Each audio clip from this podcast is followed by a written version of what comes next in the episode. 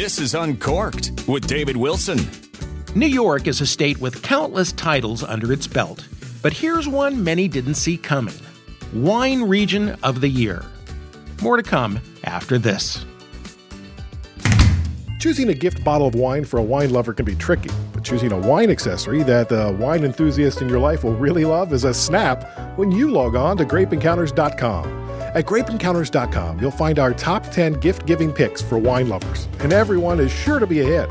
From exotic openers to wine toolkits and even breathalyzers to ensure safety, we've got plenty of inspiration for you. If you're looking for a wine related gift for someone special, get inspired at grapeencounters.com. Wine Country of the Year. That's the opinion of Wine Enthusiast magazine, citing the quality of New York wines, the tremendous growth of the industry, and improved business climate and the state surely had its competitors. The region was selected over Champagne, France, Chianti, Italy, and the regions of Sonoma and Napa in California.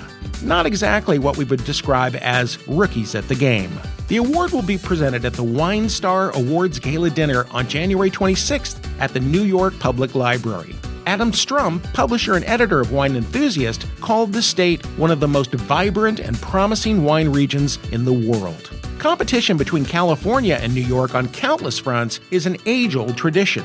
But with the Golden State producing around 90% of the domestic wine consumed in America, who would have imagined that winemakers in the home of the Big Apple could ace out the grape state of California? There's one thing for sure New York's wine industry growth has been incredible. Back in 1985, there were 37 wineries in the state. Today, there are 375. Now, that's what I'd call a New York state of wine. This is David Wilson, Uncorked.